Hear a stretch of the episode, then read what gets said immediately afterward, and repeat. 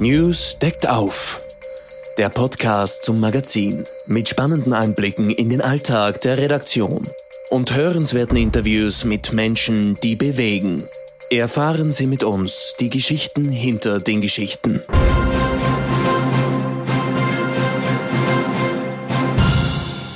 Hallo und herzlich willkommen zum Newscast, dem Podcast vom Nachrichtenmagazin News. Mein Name ist Katrin Goneritz, ich bin die Chefredakteurin und freue mich, dass Sie dabei sind. Im Podcast-Interview geht es heute um das Thema künstliche Intelligenz und um den deutschen Professor Sebastian Thron, der als einer der klügsten Visionäre und Vordenker im Silicon Valley gilt. Für Google baute er die geheime Forschungsabteilung Google X auf, in der unter seiner Führung die Datenbrille entstand. Er gilt als geistiger Vater selbstfahrender Autos und gründete gemeinsam mit Google-Gründer Larry Page ein Unternehmen für autonome elektrische Flugtaxis. Künstliche Intelligenz hätte 56-Jährige, wenig überraschend, für einen Segen. Auch sonst hat der zweifache Vater, der seit knapp 30 Jahren in Kalifornien lebt und mit 36 Jahren an der Elite-Universität Stanford den Lehrstuhl für künstliche Intelligenz übernahm, viel zu erzählen. Ich glaube, mit der KI ergibt sich die Möglichkeit, Dinge, die wir heute immer wieder von Hand tun, zu automatisieren sagt Sebastian Thron im Gespräch mit meiner Kollegin Lisa Ulrich-Gödel. Lisa, Sebastian Thron wird im US-Magazin Foreign Policy als einer der fünf global einflussreichsten Denker bezeichnet. Ähm, inwiefern hat er dich beeindruckt? Da waren mehrere Dinge. Ich habe ja auch sein Buch gelesen, seine sehr ausführliche Biografie. Eine deutsche Karriere im Silicon Valley nennt sich die. Und da gibt es einige Dinge, ähm, die schon bemerkenswert sind, wie zum Beispiel eine unglaubliche Disziplin. Er beschreibt, wie er angefangen hat, Marathon zu laufen, weil er mit seinem Erscheinungsbild nicht mehr zufrieden war. Und weil er seine Schuhe nicht gefunden hat, absolviert er dann einen ganzen Marathon in den zu kleinen Schuhen seiner Frau, worauf ihm ihm alle Zehennägel ausgefallen sind in den kommenden Wochen. Das muss man mögen. Also eine unglaubliche Disziplin. Andererseits natürlich so etwas wie Hochbegabung. Er hat das große Latinum geschafft, weil er ob, er konnte kein Wort Latein, aber er hatte Bello Gallico auswendig gelernt. Also das muss man auch mal wollen und können. Und dann ist natürlich auch hier noch eine besondere Zielorientiertheit und eine Verpflichtung der Sache gegenüber. Ich glaube nicht, dass es einen zweiten Menschen gibt, der seine Professur in Stanford zurücklegt, weil er das Gefühl hat, dass er dort nichts mehr lernen kann und dann einfach was anderes macht. Ich meine, in dem Fall war die Alternative Google, ist auch nicht so schlecht. Aber eine Professur, einen KI-Lehrstuhl in Stanford zurücklegen, glaube ich, würde man so schnell nicht machen. Und bei Google hat er jetzt dann was mm, mit vorangetrieben, was demnächst oder eh schon jetzt unseren Alltag sehr beeinflussen wird. Äh, der Einsatz von KI in Unternehmen, da landet man dann schnell beim Thema Angst vor Kontrollverlust, vor Allmacht äh, von Maschinen und dem Wunsch nach Einschränkungen, was derzeit ja schon in Deutschland äh, recht intensiv diskutiert wird. Sebastian Thron hält künstliche Intelligenz für einen Segen. Wie begründet er das? Auch das habe ich ihn gefragt. Ähm, vielleicht wollen wir da mal kurz reinhören, bevor ich noch was dazu sage. Für manche mag das furchterregend klingen, aber für mich ist das eigentlich eher eine, eine positive Nachricht, weil wenn wir wirklich es schaffen, einfache Vorgänge zu automatisieren, machen wir letztlich die Mensch, Menschheit produktiver. Und dazu muss ich sagen, ähm, auch ich war vor dem Gespräch ja eher von der sehr vorsichtigen Seite. Zum einen ist es aber so, wenn man sich mit der Materie beschäftigt, ähm, in dem Buch zum Beispiel wird sehr genau erklärt, wie dieses selbstfahrende Auto entwickelt wurde, dann verliert man auch automatisch ein bisschen Angst. Also seit ich zum Beispiel verstanden habe, wie das konzipiert wurde, dass ähm, hier es im Moment ja nur zum Einsatz kommt in Straßen, die sehr genau gescreent und abgefilmt wurden, äh, die immer Schönwetter haben, dass man sich sehr bewusst darüber ist, dass es bei Regen, bei Schnee, bei unseren kurvigen Straßen in den Alpen natürlich noch nicht funktioniert, dann nimmt einem das auch wieder Angst, weil man sieht, so, dass das morgen überall auf der Straße unterwegs ist, ist es auch wieder nicht. Also das Wissen und das Verstehen tut hier schon mal sehr viel. Und man hat auch das Gefühl, dass bei allem Fortschrittswillen hier dann doch immer die Überlegung ist, wenn etwas nicht funktioniert, etwas nicht sicher ist, dann wird es sich auch nicht durchsetzen. Aber nichtsdestotrotz wird jetzt künstliche Intelligenz unsere Jobwelt, ich denke, schon brutal verändern und gar nicht mehr so, wie man früher mal geglaubt hat, in den unteren Jobs, äh, wo Maschinen halt einfach äh, Arbeit von Menschen übernehmen, sondern auch in Jobs, die heute noch ganz klassisch äh, mit Matura und mit Studium verbunden sind. Ähm, wie blickt äh, Thron auf dieses Thema? Mit Logik und Pragmatismus ist mir aufgefallen. Also einerseits erklärt er natürlich oder greift auf dieses historische Beispiel zurück, dass ähm, eine Effektivitätssteigerung bei der Produktivität ja immer schon unsere Gesellschaft verändert hat und verweist zum Beispiel darauf, dass wir jetzt nicht mehr alle in der Landwirtschaft tätig sind, wie es vor 200 Jahren noch der Fall war. Ähm, sondern er streicht halt die positiven Folgen der künstlichen Intelligenz hervor, wie zum Beispiel mit seiner Firma Cresta ähm, ist er im Moment bei Callcentern äh, mit künstlicher Intelligenz als, als Coaching-Tools ähm, erfolgreich und erklärt eben, dass hier Mitarbeiter 14 Prozent mehr Produktivität haben, dadurch auch 14 Prozent mehr verdienen. Und wenn man ihn dann natürlich fragt, ja, aber das heißt ja dann auch, dass dann weniger Personal gebraucht wird, verweist er darauf, dass das stimmen mag, aber dass das auch immer schon der Fall war und dadurch aber neue Berufe geschaffen hat im Laufe der Zeit. Er hat aber auch betont, dass es eine gesellschaftliche Herausforderung ist, den Wohlstand, den wir durch die KI seiner Meinung nach haben werden, gerecht zu verteilen, sodass auch alle was davon haben. Eine konkrete Antwort bleibt er dann aber schuldig, wie er sich das vorstellt. Weil er vielleicht auch noch nicht weiß, wo die Reise dann doch im Endeffekt hingeht. Ja. ja. Aber es gibt jetzt schon erste Stimmen, die sagen, machen wir eine Pause, was künstliche Intelligenz betrifft und was die Forschung daran und das immer das Weiterentwickeln betrifft. Wir sind ja ganz am Anfang und wenn man so Experten zuhört, kommt da doch noch einiges auf uns zu, auch wenn uns das, was schon auf dem Tisch liegt, überrascht. Ähm, Thron hält davon nichts, die Stopptaste zu drücken, richtig?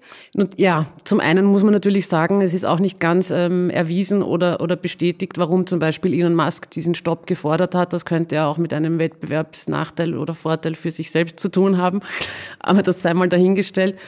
Sebastian Thun sagt, die Gefahr ist einfach wahnsinnig groß bei einer Pause, dass diejenigen einen Vorteil haben von so einer Pause, die sich dann nicht dran halten. Und er denkt da an Nordkorea oder China, die natürlich ähm, hier ihre Forschung weiter betreiben würden und sozusagen die Silicon Valley-Mannschaft dann ins Hintertreffen geraten würde, ist auch ein, ein Gedanke dazu, ja, ist sein Gedanke. Aber denkt man trotzdem das Thema Ethik mit oder wischt er das gänzlich vom Tisch? Er wischt nicht vom Tisch, ähm, aber er verweist darauf, dass er sagt, so wie es jetzt auch mit neuen Technologien war, ähm, sollen oder müssen die Firmen, die Unternehmen, die dann auch von der künstlichen Intelligenz profitieren, selbstverständlich dafür sorgen, dass sie sicher anzuwenden ist. Und er zieht zum Beispiel den Vergleich mit ähm, Autopiloten in Flugzeugen, wo kürzlich erst die Firma Boeing selbstverständlich dann dafür Rechnung ähm, zu tragen hat, wenn hier irgendein ein Fehler, ein Softwarefehler, was auch immer passiert. Das ist sozusagen, da wird das natürlich an die Gesellschaft wieder ein bisschen ausgelagert oder an die Unternehmen, die es dann benutzen und von der Wissenschaft vermutlich nicht so richtig in letzter Konsequenz mitgedacht. Ja. Ähm, für uns Konsumenten wird es dann schwierig, wenn mithilfe von KI und auf Knopfdruck ähm, Politikern völlig schwachsinnige, falsche, irritierende Aussagen in den Mund gelegt werden und diese Videos dann täuschend echt äh, in Umlauf gebracht werden. Ähm, wie sieht er das? Ähm, müssen wir akzeptieren und müssen lernen, damit umgehen? In gewisser Weise ja. Er hat auch prophezeit, dass es bestimmt auch noch ähm, Deepfake-Videos geben wird, die vielleicht sogar als Gerichtsbeweise versucht werden, herhalten zu müssen. Äh, und dass wir natürlich hier für, dafür sorgen müssen, dass wir lernen, diese Authentizität zu erkennen, beziehungsweise ähm, zu entdecken, wenn sie nicht gegeben ist. Die Antwort darauf, wie das stattfinden soll, bleibt er schuldig, aber er erinnert daran, dass es ja schon länger der Fall war. Wir haben uns zum Beispiel alle an die Phishing-E-Mails gewöhnt und mittlerweile erkennt jeder, dass es ein Fake ist, wenn er hier irgendeinen Link anklicken soll und sein Passwort eingeben soll und niemand macht das mehr. Er hat auch darauf verwiesen, dass er schon Möglichkeiten sieht, sogar die künstliche Intelligenz für das Auffinden solcher Fakes einzusetzen. Aber das steckt wohl noch in den Kinderschuhen, die Forschung. Ähm, Stichwort Kinder. Ich habe ein bisschen auch in seiner Biografie gelesen und da erzählt er ja, dass er an der Schule faul war und oft abgeschrieben hat. Ähm, heute ist er preisgekrönter Forscher. Ähm, was hat das eine mit dem anderen zu tun? Hat er da ein bisschen was verraten? Ja, also ich glaube, das muss man ein bisschen ähm, genauer anschauen. Er hat nämlich nicht abgeschrieben, weil er zu doof gewesen wäre, sondern weil er sich in der Oberstufe zum Ziel gesetzt hat, offensichtlich aus Unterforderung heraus, nur noch mit abgeschriebenen Hausübungen durch die Schule zu kommen. Also es war so ein bisschen ein sportlicher Gedanke dahinter, das so zu schaffen.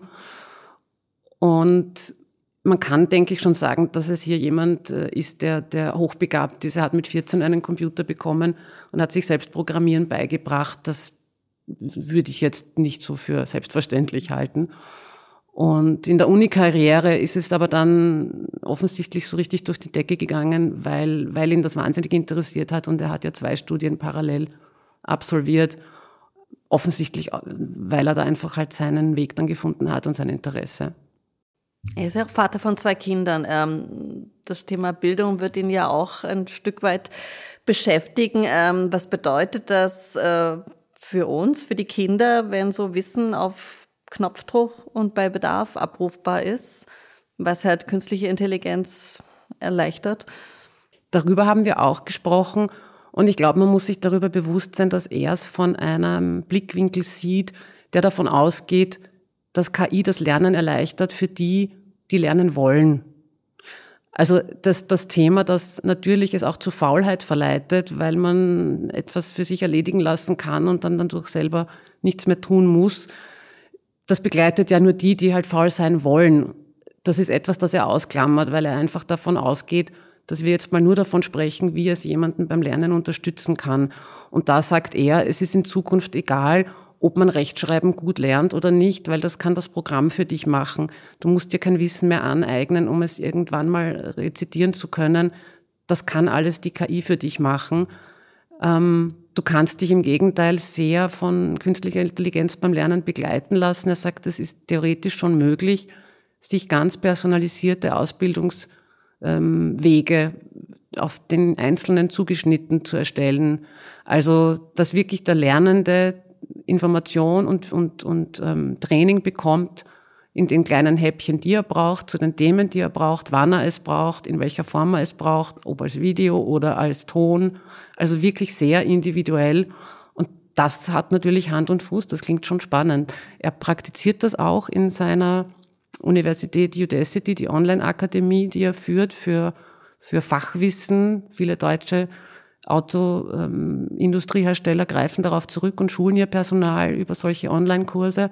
Und dort werden tatsächlich Kurse schon durch künstliche Intelligenz erstellt.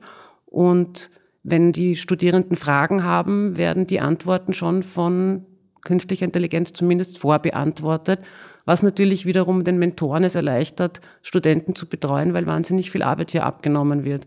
Mhm. Irre. Wir schreiben ja erst das Jahr 2023. Ähm, aber ihr habt auch über die Welt in 20 Jahren geredet. Ähm, worauf müssen wir uns da einstellen? Ja, das Lustigste, ähm, an das ich nicht gedacht hätte, ist, dass er wirklich davon überzeugt ist, dass wir Flugtaxis haben werden. Ich habe ihn nämlich gefragt, ob wir bald mal mit, mit selbstfahrenden Autos in den Skiurlaub fahren werden. Und die Antwort war, dass er davon überzeugt ist, dass wir fliegen werden, weil es ist ja komplett unsinnig, weiter am Boden festgezurrt zu sein und sich diesen Gefahren auszusetzen durch Schnee, durch spielende Kinder, die vielleicht auf die Straße laufen. Das ist alles viel zu kompliziert aber Flugtaxis haben genug Raum zur Verfügung und da wären sozusagen nur noch ein paar Unwägbarkeiten aus dem äh, Weg zu räumen, wie zum Beispiel ähm, die, die Flugüberwachungssysteme, die im Moment noch gar nicht dafür ausgelegt sind, so viele Flugzeuge gleichzeitig in der Luft zu überwachen. Ähm, das muss man, da versteht man, glaube ich, ein bisschen diese radikale Denke, mit der hier an, an die Welt herangegangen wird. Das heißt, Fluglotse wäre der Zukunftsjob. Möglicherweise, ja. ähm, er erzählt ja auch ein bisschen über seinen Zugang zum, zum Job und zum Unternehmertum und sagt da auch, dass er lieber mit Quereinsteigern aus der Praxis arbeitet als mit Experten. Wie begründet er das? Da können wir vielleicht auch noch mal kurz reinhören in seine Antwort. Ich habe äh, in meinem Leben festgestellt, dass ähm, Experten meistens äh, sich in der Best Praxisen und in der Vergangenheit sehr gut auskennen, aber deswegen äh, größere Schwierigkeiten haben, sich eine völlig andere Zukunft vorzustellen. Man stelle sich einfach das berühmte Henry Ford Zitat vor, der gesagt, berühmterweise gesagt hat, hätte damals die Menschen gefragt, was sie wollen, hätten sie gerne schnellere Pferde verlangt und keine Autos. Die Pferdexperten seiner Zeit hätten vermutlich einen beraten können, wie man Pferde schneller machen könnte. Aber hätten nicht das Auto erfunden. Also das Learning daraus wäre für mich, dass natürlich Menschen, die keine Grenzen haben im Denken, weil sie keine Vorbelastung haben durch irgendetwas, ähm, dass sie einfach schon gut gelernt haben, ganz anders an ein Thema rangehen. Und das kann ich schon nachvollziehen, dass man hier mit Quereinsteigern andere Ergebnisse erzielt als mit Experten in einem Thema. Gut, er arbeitet jetzt auch in einem Umfeld, was sich der eine oder andere von uns wünschen würde. Er kennt äh, den Tesla-Boss gut, äh, den Google-Gründer sowieso. Ähm, Gibt es so Eigenschaften, die, die da alle im Silicon, Silicon Valley haben, die da sich Vordenker bezeichnen dürfen? Er erwähnt vor allem wieder, wie wir es jetzt auch schon gehört haben bei Quereinsteigern und deren Vorteil gegenüber Experten, dieses radikale Andersdenken, also dieses grenzenlose Denken, das einfach ermöglicht, ähm, Dinge, Dinge zu sehen, die sonst keiner von uns sieht. Er hat erzählt, wie Larry Page ihm schon 2008, als er YouTube gekauft hat, prophezeit hat, dass das das Fernsehen der Zukunft sein wird, was damals 2008 niemand gedacht hat. Da war das ein lustiger Jux und ein Spaß. Und heute sprechen wir nur noch über die Streaming-Plattformen. Also das ist schon ganz interessant. Und was er auch genannt hat, was auch seine Punkte sind sozusagen, wenn man an diese berühmte Steve Jobs Rede Connecting the Dots im Rückblick denkt, ist, dass er gesagt hat, bei ihm war immer wichtig die Neugierde, das ist auch etwas, das er seinen Kindern ähm, beibringt, das Durchhaltevermögen, also dass man Dinge auch weiter vorantreibt, wenn es mal schwierig ist und das Offenbleiben für alles. Und das erklärt vielleicht auch seinen Hyperoptimismus, haben es Menschen genannt, die ihn kennen im Buch, dass er, dass er grundsätzlich alles optimistisch sieht und sozusagen so lange forscht, bis er ein gutes Ergebnis hat. Schönes Schlusswort. Ähm, den Optimismus, den braucht man, glaube ich, bei dem Thema und ein bisschen weniger Sorge und ein bisschen mehr Zutrauen, dass das alles in geordneten Bahnen zumindest halbwegs verlaufen wird. Ich danke vielmals für das Gespräch. Wir lesen die Geschichte und freuen uns auf das nächste Mal. Dankeschön. Wenn Ihnen diese Folge gefallen hat, bewerten Sie uns, abonnieren Sie uns und hören Sie einfach nächste Woche wieder rein. Danke fürs Zuhören und bis zum nächsten Mal. Was Leserinnen und Leser außerdem im aktuellen News erwartet. Der Wolf und die Politik, warum sich Politiker auf dem Wolf einschießen. Und im Auftrag des Staates, warum der Staat immer mehr Aufgaben von der Armutsbekämpfung bis zur Pflege an Non-Profit-Organisationen auslagert.